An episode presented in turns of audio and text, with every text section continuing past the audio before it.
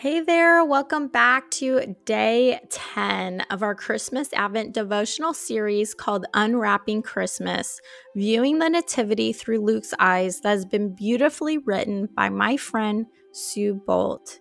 So here's day 10, reading out Luke chapter 1, verse 26 through 30. In the sixth month of Elizabeth's pregnancy, God sent the angel Gabriel to Nazareth, a village in Galilee, to a virgin named Mary. She was engaged to be married to a man named Joseph, a descendant of King David. Gabriel appeared to her and said, Greetings, favored woman, the Lord is with you. Confused and disturbed, Mary tried to think what the angel could mean.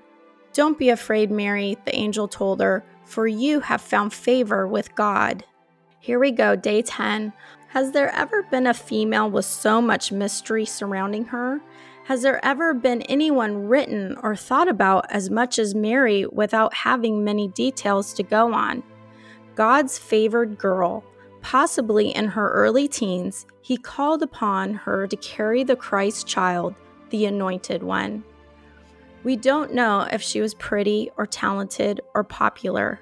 What makes the world go around in our modern culture isn't usually the same measure our Father uses.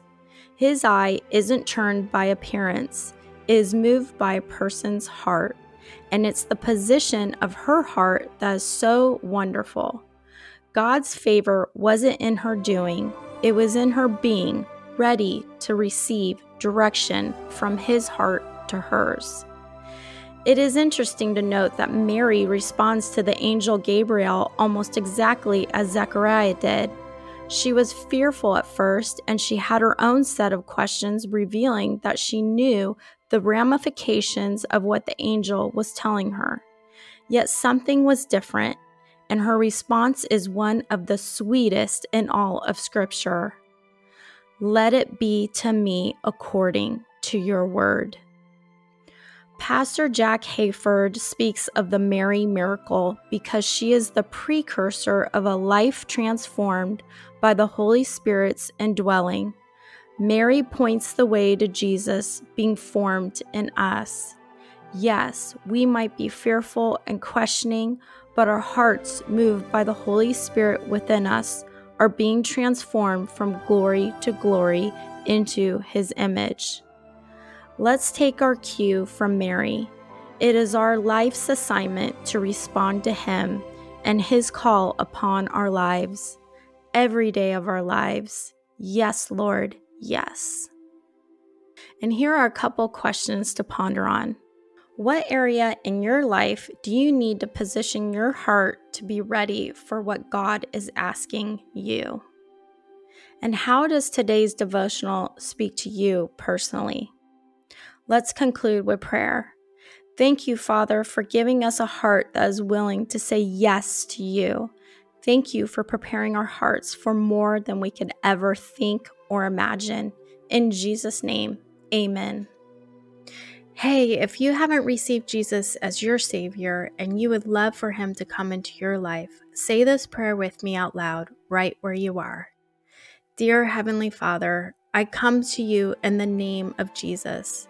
Your word says in John 6:37, all those the Father gives me will come to me, and whoever comes to me, I will never drive away.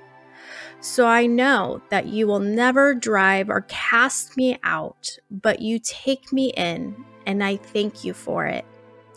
You say in your word in Romans 10:13, whoever calls upon the name of the Lord shall be saved. I'm calling on your name, so I know you have saved me now. You also say, God, in Romans 10 9 through 10, if you declare with your mouth Jesus is Lord and believe in your heart that God raised him from the dead, you will be saved. For it is with your heart that you believe and are justified, and it is with your mouth that you profess your faith and are saved. I believe in my heart Jesus Christ is the Son of God. I believe that he was raised from the dead for my justification, and I confess him now as my Lord. And I do believe with my heart that I've now become the righteousness of God in Christ and I am saved. Thank you, Lord. If you prayed this for the first time, I would love for you to email me. I'll send you a free gift. And stay tuned for tomorrow's Advent devotion.